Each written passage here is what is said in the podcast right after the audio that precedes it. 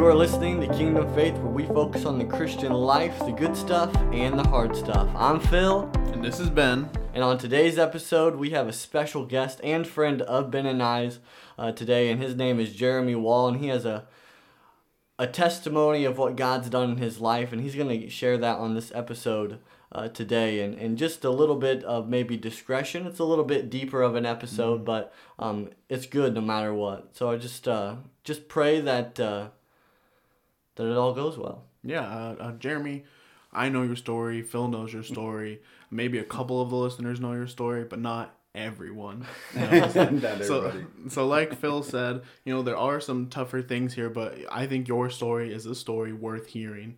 And I know Phil would agree mm-hmm. with me. So, Jeremy, we'll just hand it over to you. You start where you feel like is the beginning and take it from there. Well, it's been a journey, I can say that much. Mm-hmm. Um, been through a lot in my life. Um, I get. Should we do the the famous biblical thing in the beginning? Oh yeah, yeah, in the beginning. This is a two testament podcast. yeah. You never know. When I give my testimony, nor, testimony normally I'm around other people. Mm-hmm. i have got somebody in front of me. The, the Lord's putting on me. Hey, I want you to share this testimony with somebody. So this this context is a little different. Yeah, yeah. a little out of my wheelhouse, so to say. Mm-hmm. But um, I've always been the one that when I give my testimony, I want to give it un unaltered, mm-hmm. un like unliquefied, like with you know, hey, here's what happened. This is what's what. Yeah. This is how bad I was. This is what God did. Mm-hmm. This is where I'm at now. Yeah. So I can definitely say where I'm at now is a, a good place. God has really moved in my life in a big way. So I guess I should say that I also teach a drug and alcohol class uh, here at the church. Yeah um, on Fridays, Life Recovery Group. And I've seen a lot of people that are just like me come through that program. Yeah. So to be able to tell them, I think God put me through a lot of stuff in my life, or I let a lot of things happen because it gave me a way to interact with people on, on their level. So I guess I can start with if you're into drugs and alcohol, one of the main places you think about what happened. Mm-hmm. and, and, this is what i've noticed. If you're in drugs and alcohol usually it comes from some kind of broken place in your mm-hmm. life. And i think my brokenness got started roughly when i was around 9 or 10 uh, it was the first time and you never know how deep to go. And i you know i know there's other people listening but i'm just going to put it out there because it's a part of my history. Yeah. so at nine years old my dad started molesting me. Um, used to beat on me all the time. He had a really bad temper. He'd come home from work and I'd get the getting smacked. And I'm not just talking smacked. I'm talking hands in the mm-hmm. hallway, hands over my head, and kind of smacking. Mm-hmm. My brother didn't receive any of that. I, me and my brother, a lot of people don't realize that we're half brothers. Mm-hmm. So we, uh, I don't think he did a lot of things to him because he was his quote unquote biological son. I don't know. Um, but it started out that way. So uh, there was a lot of abuse in that situation, a lot of shame a lot of people ask you, well, why didn't you say anything? You know, why you're a kid, mm-hmm. you got adults around you, you got all these people you can go talk to. But then I had this abusive father who would get done molesting me by sitting on the edge of the bed, and he'd tell me, "If you tell anybody, I'm gonna kill your mom and your dad or your yeah. your brother. Yeah. I'm gonna kill your mom and your brother." So not only do you have the shame factor, the fear factor, and all that, mm. you're having to deal with that. So when I hit 13 or so, you know, I finally there's some things that happened, and um, I ended up telling you know telling on him. Basically, the cops got involved, but I told them it was only once or twice because I was still under that scared mm-hmm. thing. Mm-hmm. So I only did a year on work release, you know. But my mom ended up divorcing him and leaving him. But that left me like hating authority, hating anybody in a, in a position of authority. It made me resentful towards my mom. You know, I started treating her really bad. I was at the bus stop one day and somebody's like, "Hey man, I got I got a joint. You want to smoke it?" And I'm like, sure what is that? I'd already started smoking around age 12 13 so yeah. it wasn't a large it wasn't a huge transition. Mm-mm. so we went around the corner and got high and that's when i realized i'm like i feel way better and i'm not dwelling on this stuff. I'm not mad anymore. Um, there's people that i'm smoking around with oh they're all laughing and happy go lucky and i can mm-hmm. laugh and forget about my problems for a while. And i think that's where it started. So kind of fast forwarding I realized that the pot was like the first thing I tried. So when they say it's a gateway drug, it can be a gateway drug if you've already if you're already broken. It can be a gateway drug into other things to help still alleviate the brokenness. Mm. So the next thing I tried was like cocaine. And then back in that time, day and age, there was a lot of acid going around. The Grateful Dead were concert on tour all, all the time, so we were eating a lot of acid, dropping a lot of acid.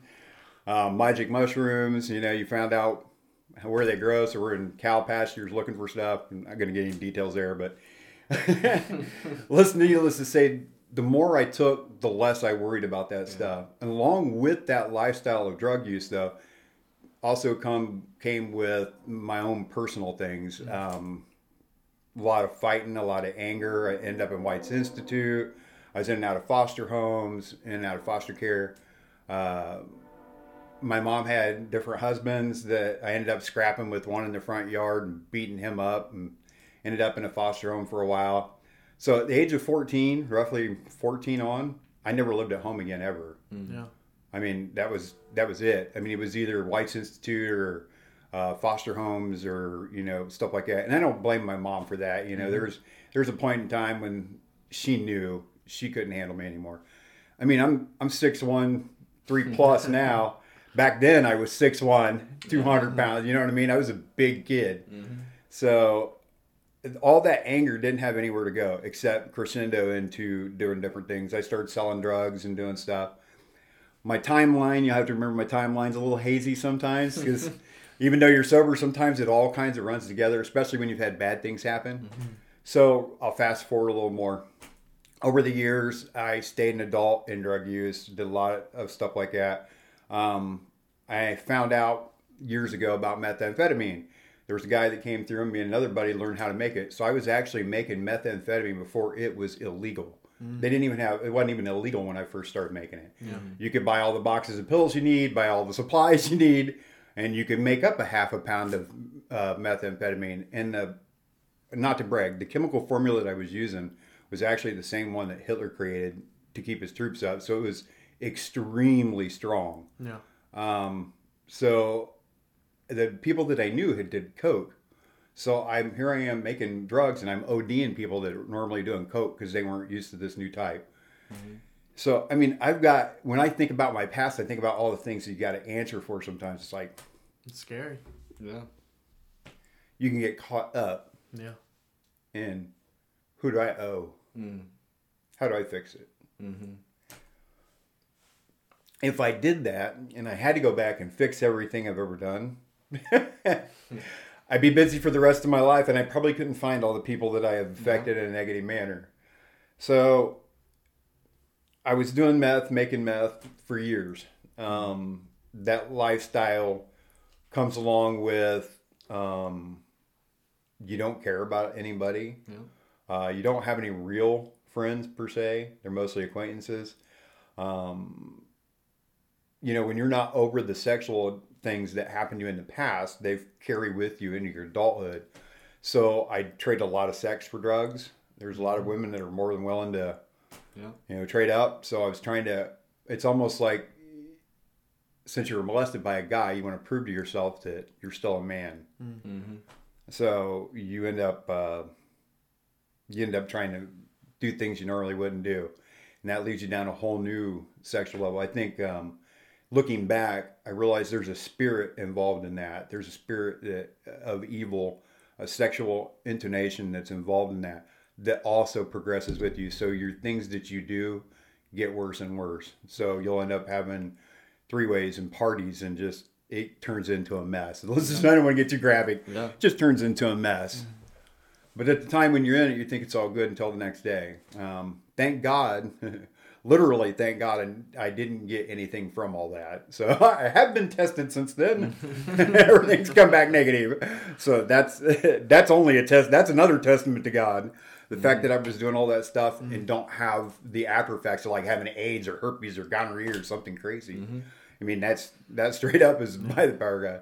So I went through all this, and then um, I kind of get here. My more recently, um, the last ten years or so, I was an avid uh, narcotics user. I love narcotics. That was my drug of choice, mm-hmm. and I got turned on to heroin. And uh, a lot of people hadn't heard about heroin like it is now, but back then, I mean, it was a little harder to find, a little mm-hmm. harder to get. I was taking trips to Chicago and you know stuff like that, and I was getting large quantities to bring back. Um, so I started normally like everybody else does. You try the easy stuff first, you know, foiling it and snorting it and doing this and that until I got to the syringe part. Um, as a diabetic, so I had always had we call them in the drug world they're called rigs. Uh, in in normal people society, it's called a syringe. so as a as a diabetic, so I had I always had access. I think that was. I know you look back on you think there's no way God gave that dude clean syringes to use. If you think about it, there's a providence there. Maybe that that's the reason I ha- I never got any IV diseases. I never got hepatitis because I had my own my own syringes. Uh, but I started shooting heroin, and uh, it was it was called speedball. And when you mix mm-hmm. heroin and methamphetamine, it's one of the worst things you could do to yourself. And I did that for ten years. I mean, and when you're in that mode, you become so used to things, it becomes a lifestyle. It's it goes past the point of just being something you do to who and what you are. Mm. And at that point, who and what you are is is bad. I mean, you're mm. you're dark. You're you're in a dark zone. I mean, I used to at one point in time, and hopefully this won't get me arrested. there at one point in time in this town, there's probably there wasn't probably any meth you could touch in this town that didn't come through me at one point. I mean, I mm-hmm. I wheeled and dealt a lot. You know, I'm not proud of that. I'm not. I'm proud of the things that I've done in the past, and it still haunts me somewhat sometimes when I hear somebody's OD'd or you know, it's like, man, did I start the person that started that person that got that person to OD? Yeah. Mm-hmm. You know what I mean? You wonder where the dominoes fell. You know, where that domino effect, if that was the domino effect. Mm-hmm. But you can only do so much. And I come to a point where I kind of, life was just really falling apart. And my, I ended up having a house. I had animals, had a dog I'd had for 20 years. Um, he had just, he died shortly before my house burnt down and then I lost his son, which I had for eight or nine years, and I had a blue and gold macaw I had for eight years. Um, I know a lot of people are like, well, what's animals got to do with this? Well, when you're in that kind of lifestyle, you have to invest your affections in something. Mm-hmm. You can't invest it in people because people fail you. Mm-hmm. So all my love, all my all my niceness per se went into my animals. Mm-hmm. You know, if you if you come into my house and you didn't like my dogs or you treated them badly, I'm liable to beat you out my door. I mean, that's how that's where I was. I love the animals. So when my house burnt down, I lost my animals and I lost most everything I own. I mean, I was already on a dark course. That really put me on a dark course mm-hmm. um, to the point where um, I was living in the back of my truck, had a, a cab over on the back of my truck, so I was basically homeless. it's funny because you think, well, I'll go stay at old, I'll still go, I'll just go stay at old boy's house, and you get to old boy's house. Oh man, my old lady said no, and blah blah blah you got these quote unquote friends mm-hmm. that when you're down and out, these little drug buddies of yours, they're not willing to, you know, put a foot forward and help you out. You know mm-hmm. what I mm-hmm. mean? They're all like, you do what you do. And then you just get even harder. So here I am running around.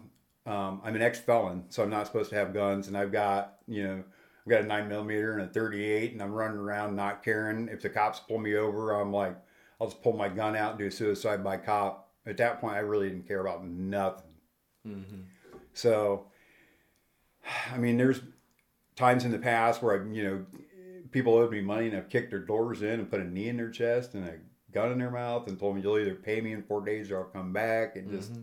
I'm pausing because I'm just thinking about how shocking that is to me now and how normal that was to me then. Mm-hmm. Yeah. It's, it's night and day different. Mm-hmm. It's, it's like, was that really me? Did I really do that? was I that bad? Mm-hmm. So um, my house burning down kind of solidified things for me. I was done. At that point, I was, you know, I'm 40, 44, I think, and then I'm getting old enough now, it don't matter anymore. Um, I was old enough then that I didn't care. I, would already lived this hardcore life, man. My house burned down. I lost everything I owned, everything I loved. I was just basically living without living. Mm-hmm. You know, I was going from place to place, person to person, flop house to flop house and um, I didn't care. And then finally, I made the decision. Um, I'm done. So my brother had been cool enough to let me use his upstairs apartment above his law office for a little bit, and mostly that stuff that I it was really personal that I personal to me that I'd saved through the fire, or, you know, odds and ends that I had with me, pictures, and you know, like my dogs and my my dog's mm-hmm. ashes, and you know, a blanket that my mom's sewing club had made. They would make these quilts for people and things of that nature. I didn't really stay there much because it's like really nice. Mm-hmm. my brother's kind of a perfectionist. Love my brother, but he's a little bit of a perfectionist, and I'm a little bit of a slob, just to be honest. and uh, so we were kind of always in that argument. You left this out. You did that. You washed it? So it was like, man, I'm not staying in that place. Plus, it really was when you're in that kind of lifestyle. A nice place makes you actually feel kind of uncomfortable. Yeah.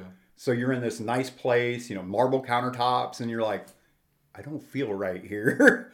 So I did a lot of time on the streets, man. I just stayed in the back of my truck, or there was times when the police, I'd be sitting in a parking lot sleeping, and the police would come knock on the window. Hey, Jeremy, you got to move, man. You can't be sleeping over here. All right. So I just got done. Hmm. I got to. I'm done doing this. So I decided that I'm going to end it. So I took off. Um, I went up to my brother's apartment and I was making the decision. And I used to have hair all the way down my back. You know, I used to have long hair. If anybody from the past ever hmm. remembered me, or maybe I might still have an old Facebook page out there floating around. I had it on there. I've never had short hair in my life, but I know it sounds crazy, but you hit this point when you're contemplating suicide. Satan pulls his hands away. Okay? Everything gets quiet. Mm-hmm. You feel this immense peace that you've never felt before. Um, you just know there's a there's a it's it's really hard to describe yeah. unless you've actually been to that suicidal point because there's a lot of people that talk suicide i even talked suicide before and knew i was never going to do it this time around was different there was a difference mm-hmm. to it and in that difference i ended up cutting all my hair off because i didn't you know i'm sitting there thinking man i don't need all this hair corner can't get it right how i do it anyway you know literally that yeah. was my thought but it, i mean it sounds really macabre now but it was more of a well the corner corner can't get my hair right, so I'll just cut it all off. Know, I've had that hair for years and years and years and years and years. Never had horse short hair. That was at the level that I was at. I'm mm. done. So I the one of the last things I did was I had a motorcycle that was worth some money and uh, had a um, really nice Honda Goldwing, and uh, it was over at a friend's house, over at Kenny Murphy's house. I wanted to make sure that my brother at least got the motorcycle you know. So I had the title for the motorcycle and the keys, and I went over to Kenny's house, and I wrote a letter to Kenny because Kenny was one of those Christian people that was cool that I I kind of knew for years and years. He always wheeled and dealed, you know, and he worked for Ness Brothers, so he was always had a couch or hey man, you need somebody needs a couch or a dresser or knickknacks or I mean he's always wheeled and dealed, and I love that about him. It's like going treasure hunting at Kenny's, you know what I'm saying? He had a little bit of everything. It was awesome. But Kenny was always one of the people that was straight up with me, always gave me the right deal, always was like on it, and he was about God. So he'd ask me numerous occasions to go to church. I'm like, yeah, man, I don't, I don't think so, dude. I love you, Kenny, but I ain't drinking the Kool Aid. So I knew that out of all the people I knew that I could trust, I could give Kenny Murphy those keys and that title, and they would get to. Plus, it was it has, and I knew that's where it would go. But I left him a note and I said, Kenny, you know, I'm sorry about everything that's going on and, you know, not going to church. I don't even remember if I said not going to church, but not doing what I was supposed to at the end. I know that um, you've been a good guy. I want to make sure that my brother gets my motorcycle and the keys. I want you to know this ain't your fault, dude, but I'm done. I've had enough. Uh, please don't think anything bad about me. And uh, I just put it in a Ziploc bag and hung it on his door probably, I don't know, midnight or so. Mm-hmm. Kenny's one of those type of people 9 a.m. or 10 a.m. He's in bed. He sleeps till 6 a.m. You know I mean? Mm-hmm. That kind of person. You kind of bank on his clock. So I went back to the apartment and I'm gathering stuff up. I left a note and a quote for my mom saying, Mom, I, I know you love me. This is not your fault. I'm just tired. I can't do this anymore. Uh, it had nothing to do with you. Don't blame yourself for this. Started doing my my little things like that. You know, packing up what little bit of stuff I had so that when they come and got it, you know what I mean? Mm-hmm. Everybody, it would already be packed up. Um, I'm kind of going through that spiel, and I get there's somebody starts banging on the door downstairs, and then all of a sudden, I, my brother and his old lady come walking through the door, and I'm like, "What are they doing here?" Hmm. Well, my brother goes, uh, "Do you realize there's nine cops downstairs?" And I'm thinking, okay, they've got me on something. So I'm like, okay, well, I gotta go to the bathroom real quick. So I went to the bathroom, tucked the gun and my nine millimeter in the back of my waistband. I thought, well, this is it. Mm-hmm. It's time to go. So I go back out and he's like, Did you leave a note at Kenny Murphy's house? I'm like, What? And he's like, Did you say he was going to commit suicide? I'm like, No, it's not what I said in that note. Like, look, dude, I was just drunk. I was having a bad time. He's like, Well, you need to go down there and tell them cops that because they ain't leaving because they got a call that he was going to commit suicide. Mm. So I go downstairs and of course I got this ring of cops around me, nine millimeter tucked in my waistband. I'm like, oh crap, this is probably not. My brother's here, so I don't want to do this now because my brother's right here. I don't want my brother to see me getting a gunfight with the police. I mean, you got all these thoughts going through your head at the time. So I'm like, I just tell the cops the same thing. Look, man, I'm not suicidal. They can't put you away if you tell them you're not suicidal or you're going to hurt somebody else. Mm-hmm. Um, so I was like, look, man, I'm not suicidal. I don't plan on hurting nobody. I'm good. I was drunk earlier. I left that. It was just a boohoo note, blah, blah, blah. And they're like, oh, okay, you sure? And I'm like, yeah, I'm positive. They're like, all right. So they left. I went back upstairs. Of course, my brother, my parents and my brother, my mom and my brother never really knew the extent of the drugs I was into. They knew I was in a little bit of something, but they didn't really know. I don't think they really knew about the IV drug use or uh, other things that was going on. Yeah. Um, I on purpose kept them out of the dark. Um, family functions like being being an IV drug user, I went to Wal like part of the reason I could do. I went to Walmart and I color matched. So there's some women out there, y'all know what I'm talking about. You go to Walmart, you hit the makeup aisle, you color match. I did the color match in my arm to cover the rig tracks and the bruises, and I learned how to apply base and uh, mm-hmm. do the coloring thing. So I can actually do makeup pretty good because you don't want your people to know. You don't want them to know how bad your life mm-hmm. is falling apart. You don't want them to know your shame and stuff like that. Because my mom's always been a Christian woman mom's always always giving me the Christian spiel. You know, if you let God help you, you'll be all right. I'm like, yeah, mom, whatever. You know, I love you too. Hey, have a good day. Are you gonna give me that ten bucks or what? you know, that kind of deal.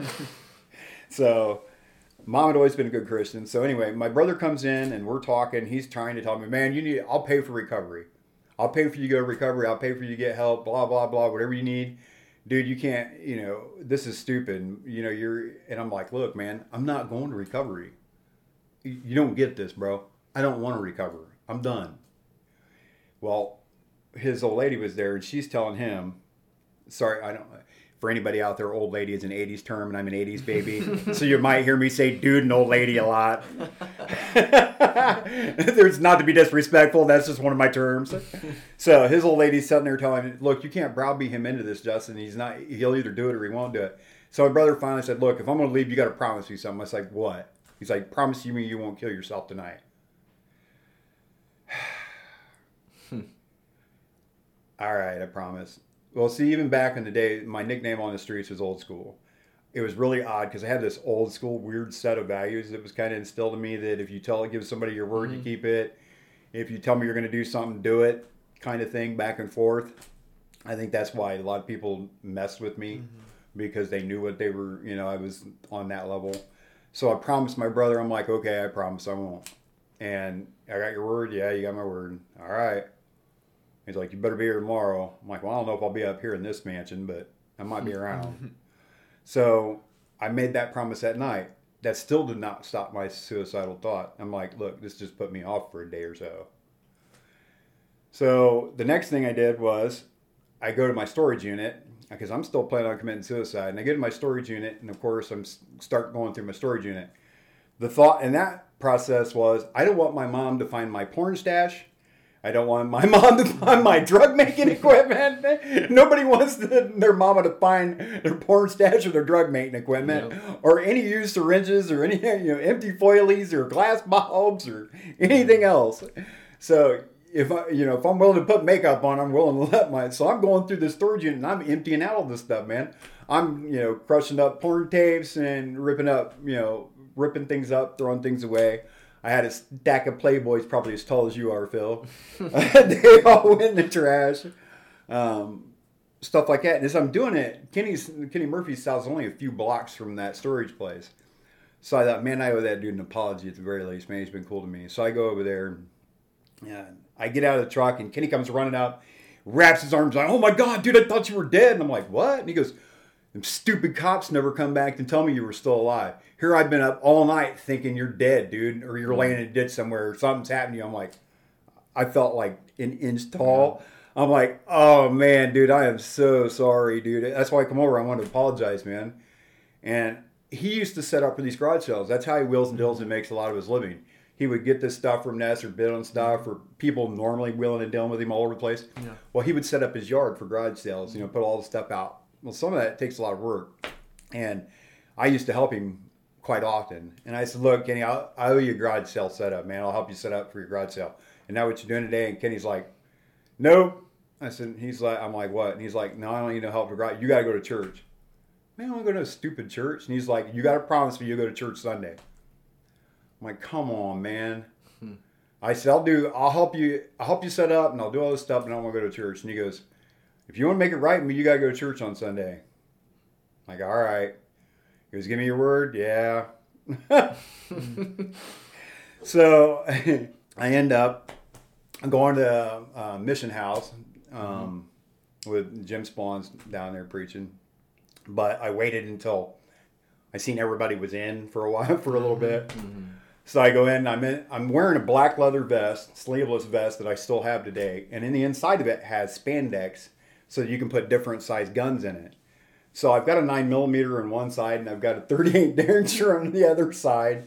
And I walk into this church, and I get in the back pew, and I'm wearing that vest, ripped up blue jeans, you know. And I'm in the back row, and I'm sitting there, and he starts preaching. And as people are turning around, they're like, "Oh no, we're going to become another church statistic." Mm-hmm. There's going to be a shooting in this church, and that guy's going to do it. And they would look, and the pure look of terror on their face was like, "Oh no, I don't want to be here anymore." One of these guys, one of these people are going to call the police. I'm going to end up in jail. And I just kept getting those types of looks. You know, mm-hmm. people turn around and like, "Oh, we shouldn't have looked at him," and turn back around. but then again, I'd been awake for almost 23 days or more. You know, we're talking mar- heroin and methed out. You know, my dark circles under my eye. You know, was way skinnier then than I am now. like I said, God is good for the soul, but bad for the waistline. Probably gained 100 pounds since then. So these people were literally scared. And the preacher, I don't even remember what he was preaching about. I remember he came off the pulpit and he pointed at me and says, Son, you got a problem. I just kind of gave him a weird look. He's like, God saw me, you, you know, you need to, he goes, uh, I need to talk to you about God. I'm like, okay. And he walks a little further and he says, Are you, he goes, So do you know God? I said, Yeah, I know God. And he's like, Well, stand up, son. So I stood up and he goes, What's, what's going on? I said, Yeah, I know about God. I said, I'll tell you what, here, here's what I know. I went, I was dragged to church when I was a kid. I know God didn't burn my house down. I know He didn't kill everything I love, but He let that happen. And I said, so you know what? Screw you and screw your God. Mm-hmm. You could hear the collective gasp in the church. I was like, what did he just say to him? and of course, you st- I've still got this spirit of evil in me that is ready to do battle, you know? Um, and I'm, he needs, he walks a little closer. It ended up we're he was he's within punching distance, okay, and I've already turned sideways and got a fist cocked back, and and he's like, "Son, God told me that you need saved today. You need to do the sinner's prayer with me." I'm like, "Look, man, I don't need to do no sinner's prayer. Why don't you get back to preaching, dude?" And he's like, "No, you need to do the sinner." He goes, "You need to do the sinner's prayer with me." I'm like, "Look, man, I ain't gonna do no good." He's like, "Just do the sinner's prayer with me." So now I've got one of two choices. I can either punch this old guy in the face, this old preacher guy in the face, and bail and probably get arrested and still not be able to commit suicide, or I can do just go through his spiel and be done. So I thought, eh, lesser to you, I'll just go through the spiel. That way I can get out of here. So we went through the you know the sinner's prayer, which I'm sure you guys know what that is. Um, I don't know if anybody else out there in Radio Land does, but um, it's when you commit yourself to God and you ask for God for your forgiveness and all this and that. As I was saying it, I didn't hear any choirs of angels. I didn't even believe what I was saying at the time. I was saying it just verbatim of what he was saying. But at the end of it, something stirred in me, and I'm like, he goes, and you heard what, thank God. And I'm like, wait a second, preacher. He's like, what? I said, you got to add something to this prayer. He goes, what's that? I said, if God wants me, he's got to prove it because I'm done with faith. Well, he's kind of got a country- country accent. He's like, you heard what he said, Lord. and amen. And I sat back down. He went back up, and I hurried up and bailed out of there. There towards the end, I got out before anything happened. So I get back in my truck, and I go up to um, the hill. Um, oh, over by the lake, Lake Claire, Lake Claire. the hill. And that was before they shut the camp, old, but it was still the old campground. I would sleep there um, every once in a while. So I'm up there and I'm crashed out, and I ended up crashing out for quite some time, probably I don't know, two days, two three days. Um, but when I woke up, when you wake up from being as addicted as I was to things, you you always wake up with this urge to do do some more drugs, to get back to your new back to your normal, you know, because you usually you wake up with in withdrawal. It's terrible. Um, the shakes and you know the, the urge and the the nervousness and all that hits. When I first woke up, I'm like, I'm like, the devil's telling me, man, you got so high on Saturday, you're still high on on Wednesday, and I'm like, that ain't right. I'm sitting there thinking about it more, and I'm like, man. So I put my hand out, and I ain't got the shakes. 'Cause when you get mm-hmm. when you're really addicted to things, your hands shake, your body, you get body tremors, you get mm-hmm. cold chills, you get headaches, the sweats, nausea. I mean, you're just mm-hmm. you're feeling it. I mean, so I put my hand out, my hand's not shaking like it usually is when I get up. And I'm like, the thought in my head was like, man, I need to do a shot. And then it was like, wait a second, I don't. Mm-hmm. Yeah, these guys are watching me tear up like a big baby. That's okay. it was the first time I ever heard God's voice. Mm-hmm. My mostly my entire life is like he said, I just proved it, now what, punk? and then people told me, no, God didn't say it. And I'm like, yeah, he did. Because I'm an 80s baby, and that's my term of endearment. I call my, to this day, I call my son, come here, punk. I love you. Love you, mm. punk. Yep. So God knew what to say. And and it dawned on me that I didn't have the urge to do drugs anymore. Mm. Didn't have I've never had a day of withdrawal from that ever. So the now what is what started consuming me. Mm. Um, I didn't know what to do with myself actually. At first, I'm just like, what do I? What is this? Yeah. Why do I don't have the urge to do drugs? You know, I have some stuff in the back of my truck. I went out and got it, and I'm like getting ready. You know, put some meth on a foil and got it going a little bit. And it's just like, I don't. Went over to the lake and do- dropped it in. I'm like, I don't even want to do this. Mm-hmm. It, the urge was like completely gone, which just flabbergasted me. Mm. So I call Kenny, and I'm like, "When's church next time?" He's like, "What?" I said, "When's church? Tomorrow night." I'm like, "All right. What time should I be at your house?" Really, you want to go? I'm like, "Yeah, I guess." So I went, and uh, that started a, a whole another long thing of self discovery.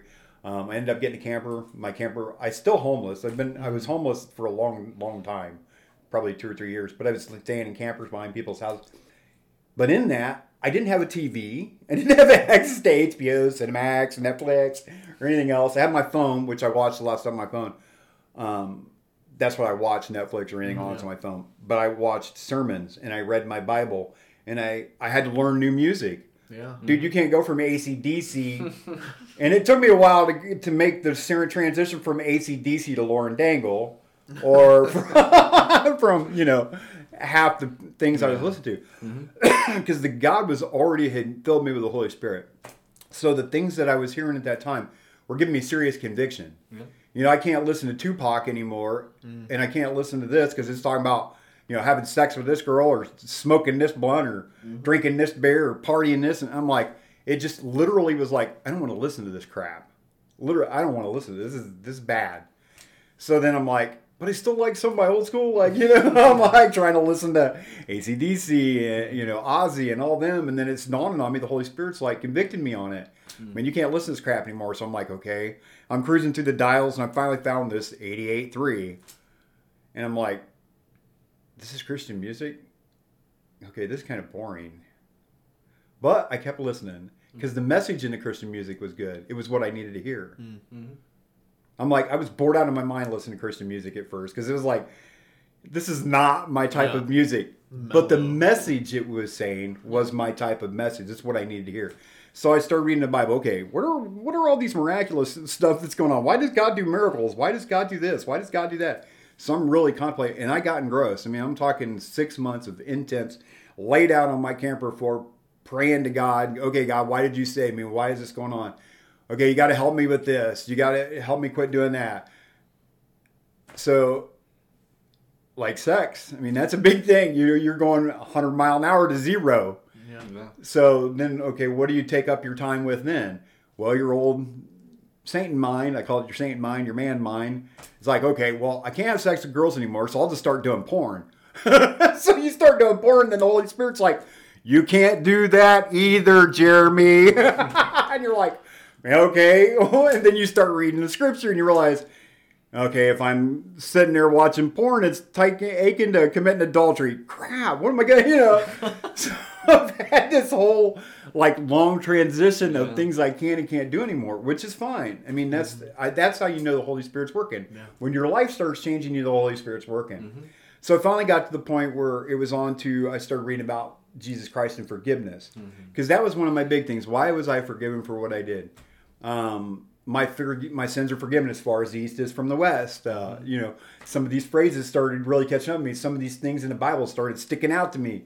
So when it stuck out to me, it's like God's like, "I'm talking to you. Hello, that's what that scripture means. Get it." So then I realized that if I'm being forgiven, I got to do some forgiveness. So I've forgiven my father for what he's done to me. I mean, there's a lot of people that can't say that. I, I forgive him for what he did to me. I, and in all honesty, it doesn't hurt me anymore. It doesn't consume me. It doesn't cause me pain. Before, that was a place that Satan could work out of. That was a stronghold he'd established in my mind that he'd been working out of my whole life. Yeah. Um, and that's in my classes a lot of times. I think about, I talk about strongholds. If Satan can get you dwelling on something that's so terrible in your life, he can control your life. And I think that's what he did with me through that that instant of brokenness. Uh, the the molesting and the beating is what he worked out of. The reason I can talk about it so openly now is because of not only because of the forgiveness I've received, but the forgiveness I've given him. It's a forgiveness is, is Jesus' superpower. Mm-hmm. it's what I, it's one of his superpowers, in my opinion. I think if you one of the things you tailor your life on is okay, what would Jesus do? I mean, that's you had the little bracelets there one for Yeah. years and whatever. So when I hit situations like from now, I've been saved probably five years about just about now. I haven't done any drugs or alcohol. I've had cancer, been in cancer treatment, had tonsil cancer, been radiated. Y'all saw that. I look mm-hmm. like Frankenstein on crack. It was crazy. I was terrible. I come in, my neck's all raw, mm-hmm. and but when I woke up, I'm on my favorite drug intravenously with a little button I can push.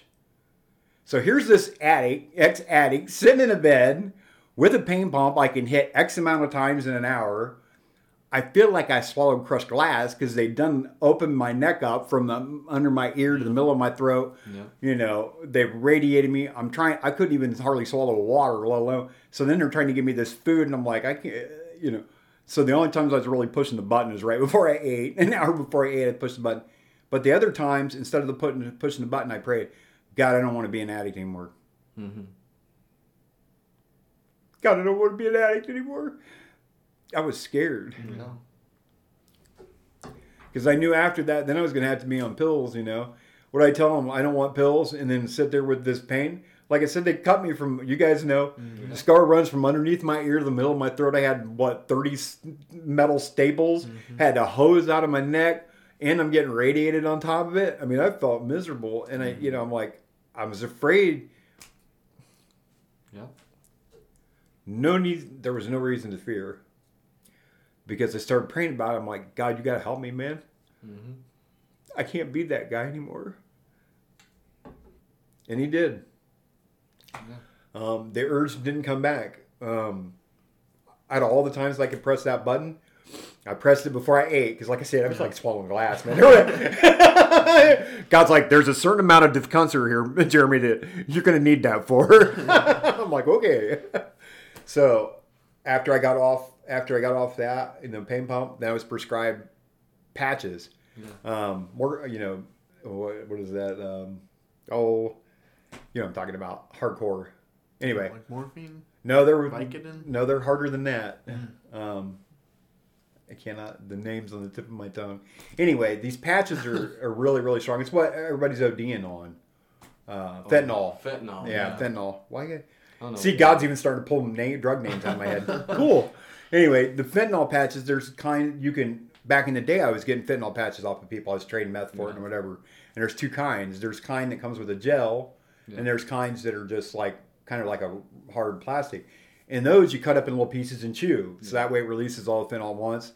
The gel kind you cut open and put on a piece of aluminum foil and use a pin tube. And and the reason I'm being uh, explanatory about this stuff is because if there's people out there that are doing this, you know I'm not just talking crazy because you know about the pin tube and the foily and the hitting it um, and the high that causes. So here I am. I got a box full of fentanyl patches, and I'm like, what am I supposed to do with this? You know, I don't really want to be on this. But the pain was real. I mean, it really was. The pain was real, man. So I'm putting on the fentanyl patches. But every time I go in, I'm telling the doc, look, man, I want to get, can we go lower on the milligrams on this? Mm-hmm. So every month, month after month, it was on three or four months because, mm-hmm. you know, you have these months of, of chemo you're in that you're, you're, you're sick every day and just, yeah. you wake up with body aches and just hurt and headaches from it because it was up by my head. I was getting ready.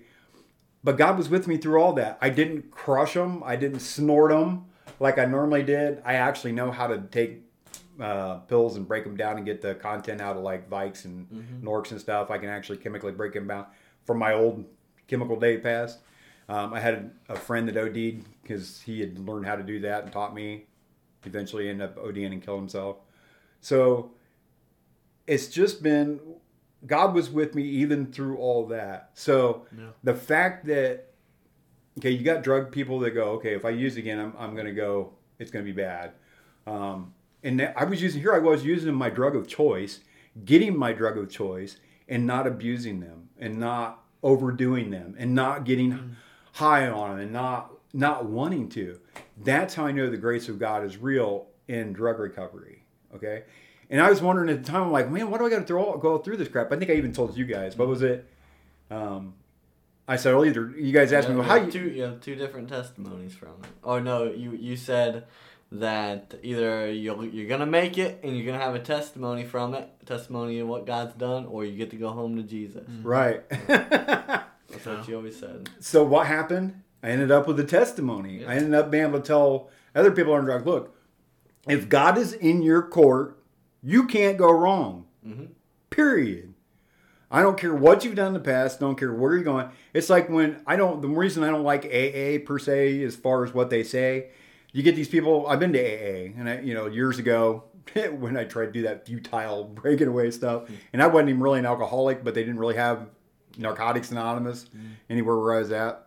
So they want me to stand up and say, "Hey, my name is Jeremy, and I'm an alcoholic." And I'm like, for one, alcohol's never been one of my problems. I never had a problem with alcohol um, ever. So here I am in this class stating something I'm not, you know, just so that I could hear the other stories and get help, that camaraderie. Um, I tell people in class, look, if you've accepted Jesus Christ, you'll never hear me tell you to stand up and say you're an addict because that no longer exists. That person no longer exists you can stay, stand up and say, My name's Jeremy and I'm a new creation in Christ. Yeah. That stands. Mm. But the fact that you're an addict or a drug addict or an alcoholic or whatever that case is, if you've accepted Christ in your life, that part of your life is over. It's done. Sins as far as the east from the west. Um, now, I know there's a lot of work that goes on after you get saved. There's a lot of work in, in beating a drug. Yeah. But I think God's the only way to do it. So the here and now, now, sorry, the here and now is God has brought me through a lot of stuff. I've been to Mexico on mission trips, mm-hmm. never been outside the country before. I've been on two mission trips to Mexico, and I'm telling you, you ever want to see how people live?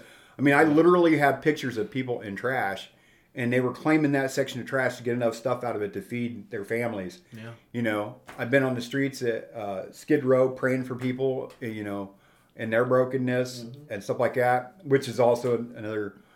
You get other church people that don't necessarily understand the drug life or the drug usage, and they were on the van with us, and we pulled up, and a guy was leaned against the wall and had just used a syringe and shot up some heroin, was laying over with his head all leaned over, and we pull up, and one of the ladies in the van went, oh my. I'm like, hey, this is like coming home. Pastor Gilbert starts laughing. He's he's a little he's a little Hispanic guy. He's cool. Mm-hmm. And he's like, yeah, Jeremy, like, you can pitch a to here and be just fine, huh, dude? And I'm like, yeah, man. and he's like, man, you can stay here all day and talk to people. so they were. It was a little culture shock, and I think maybe that's my testimony. That's how I compare it. You've got people, and I'm not glorifying myself, dude. I live my life. I mean, it is what it is. But you got people's testimonies that I will never understand, and you got my testimony, which some sometimes I don't even understand. But there's different people you can reach. In that instant, like on the van, when she pulled up, she'd never seen anything like that. She'd never been in that situation. Mm-hmm. You know, here's this guy slumped over, maybe even dead mm-hmm. from just doing a shot. You know, and I pull up and I'm like, yeah, I know what that's like.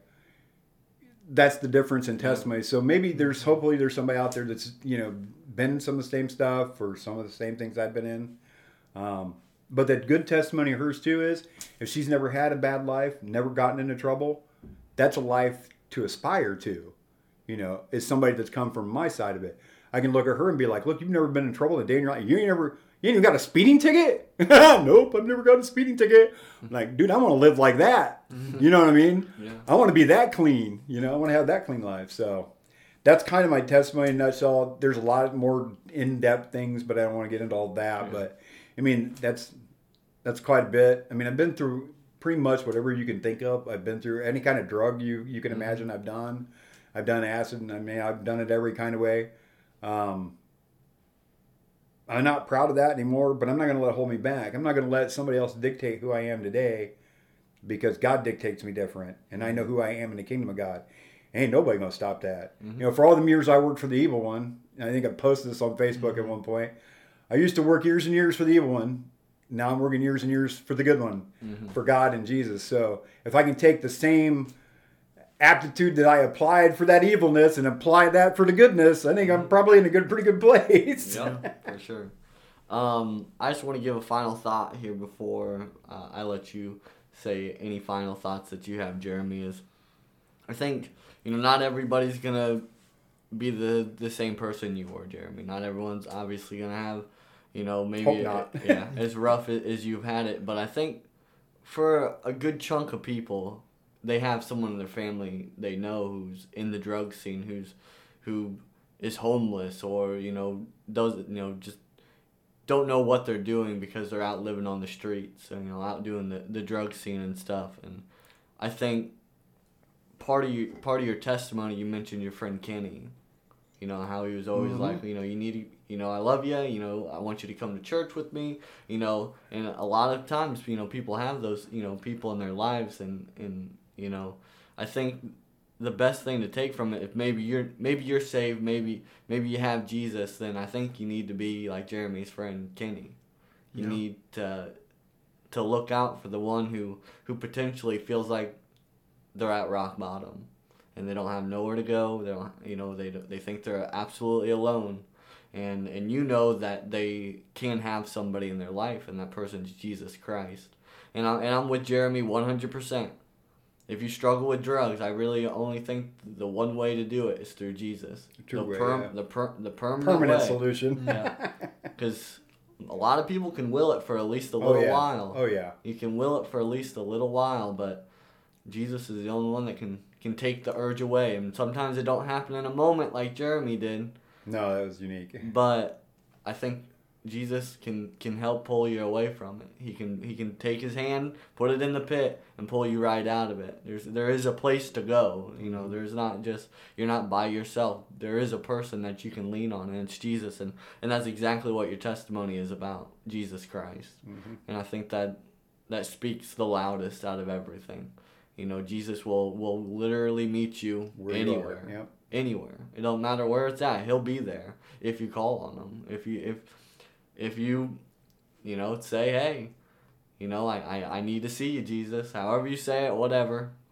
You know, I believe he'll show himself. I've kind of told some people sometimes when I'm talking to them about when I give my testimony and we're talking, like, dude, challenge him. Mm-hmm. And they're like, what do you mean? I'm like, I said, challenge you. Hey, Jesus, you got to show me what's up. I don't know what's going on. I said, that's, I mean, you don't even have to do all the forgiveness stuff. Just ask Jesus to show you, show you what's up because a lot of times that's what you need. You just need that one moment, that one defining moment, mm-hmm. is what what it is. And I think that's where I go with some of that. When I talk talk to people, are like, "Man, dude, you know, you had this story going." Well, I'm like, just tell Jesus, man, challenge that.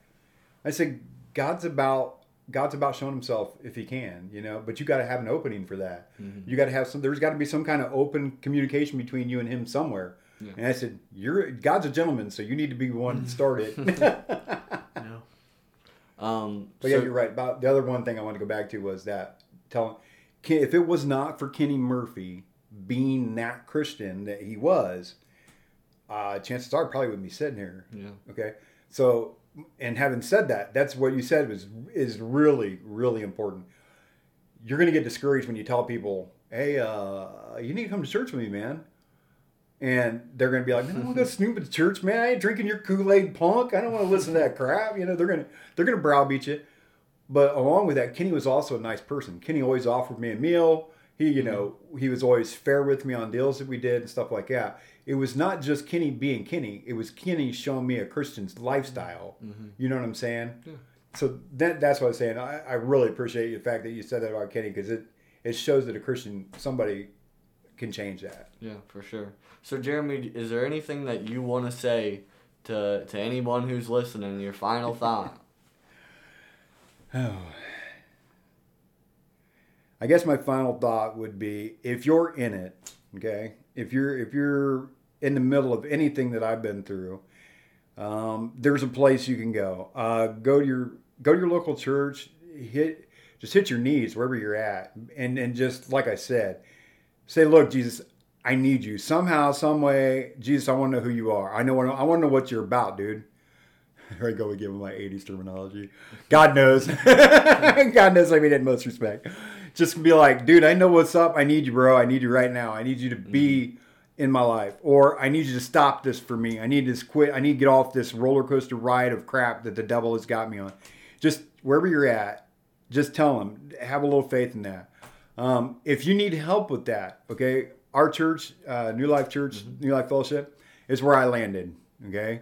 Um, it's been a great church to me. I, you know, I'm not trying, trying like, you know, like play it up. But this church is awesome, dude. I'm just gonna put it out there. this church has been really, really good to me. Um, I found a lot of good friends and Ben and Phil and a lot of other people, you know, and, and stuff. It's given me an opportunity to teach what I've, you know, what I've learned. Um, I was a little scared to do it first because I'm like, how? It's like the Fox, the Reformed Fox Garden, hen house concept. how am I going to tell a bunch of addicts to get clean when I was like that? So I've had to learn. It's been my own learning process, but if you're out there and you're listening, dude, good New Life Fellowship Church, there's usually somebody here mm-hmm. all the time. Um, even if they're not there at the moment, come back later. Uh, we got cards, we're in a phone book. Um, there's always a way to reach somebody that is more than willing to pray with you, more than willing to take you into sanctuary and get on their knees with you, no matter what state you're in. And I want to repeat that no matter what state you're in. Mm-hmm. If you're ready to be done, there's people here that can help you um, the people here that will talk to you, people that are here that will help you if you're ready to be done. Um, if you want to talk to me, you can get a hold on Facebook. I think you guys got your website on Facebook. On the podcast has its own email address. Yeah. I'll let you guys play that one up. But um, if you got any questions for me, um, I'd be more than willing to do that. Um, or if somebody out there wants me to come and talk sometime, I'm good with that. I think this is something maybe God's expanding me into. Maybe getting out a little more in public. I've talked to some nurses at um, IPF or IPW? Indiana Wesleyan. Yeah, Indiana Wesleyan. I know. Our friend Barb is a is a preacher there, a professor there, preacher. She's a professor there, and she had me come do a, a talk. So here I am in front of these. You know, they've been in, in this stuff for like two or three years. I mean, they're pretty smart people, and here I am lecturing them about God and drugs. I gave my testimony, told them about you know I was there to tell them about drugs and alcohol and classes and things like mm-hmm. that. So it and it turned out really well, um, only because the providence of God was there, only because God's glory was involved in it. I think I really appreciate the fact that God can use me as a mouthpiece. I may not be able to go back and take back everything evil I've ever done to all these people, but I think if God could use me as a mouthpiece to glorify Him, there's a healing in that process mm-hmm. that God's given me as well. For so. sure. Yeah anyway, that's my final thought is thank you for listening. Thank you for all that. Hopefully that you'll find God and you'll find Jesus because it's the best thing you can happen, have happen to you. Mm-hmm. I'm a walking, talking testimony of it. Mm-hmm. So, um, our weekly verse is 2 Corinthians 12 9, which says, But he said to me, My grace is sufficient for you, for my power is made perfect in, weak, in weakness. Therefore, I will boast all the more gladly about my weaknesses, so that Christ's power may rest on me. All right, well, Jeremy, we want to thank you for being on the podcast with us mm-hmm. today. I wrote down. Thanks for having me. You know, you're welcome. we, we enjoyed it. I wrote down two things, and one of them was who do I owe and how do I fix it? And I think you just addressed it right there where it doesn't matter who you owe because God has healed you. Yeah. And that's what stood out to me the most. Yeah. Uh, Phil would like me to plug our Facebook page this week. And Jeremy already did a beautiful job of it. But look up Kingdom Faith on Facebook. Our logo, uh, wherever you listen to your podcast, is the same on uh, Facebook. So give us a like, give us a shout out or a comment. We would love to see you there. Uh, like Jeremy said, if you have any questions for him or would like to get to know him a little bit more, you can send us a message at kingdomfaith2001 at gmail.com or on our Facebook page. Come check us out. And as always, thank you for listening to Kingdom Faith.